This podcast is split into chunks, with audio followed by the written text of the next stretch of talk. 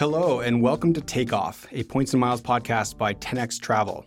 I'm Bryce Conway, founder and CEO of 10x Travel, and I'm going to use this podcast to help you save money and travel better with points and miles. This is something I've been doing myself for over a decade now.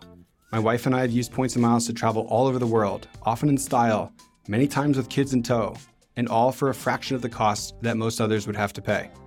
I have since turned this into a thriving business, sharing my knowledge with millions of people just like you solo travelers, families, college students, retirees, people with an insatiable appetite for travel, and others who only want to take one trip per year. People from all different backgrounds and circumstances, but all with two things in common. The first is that they were a little skeptical before getting started, because let's be honest, this sounds a little too good to be true. I felt the same way myself.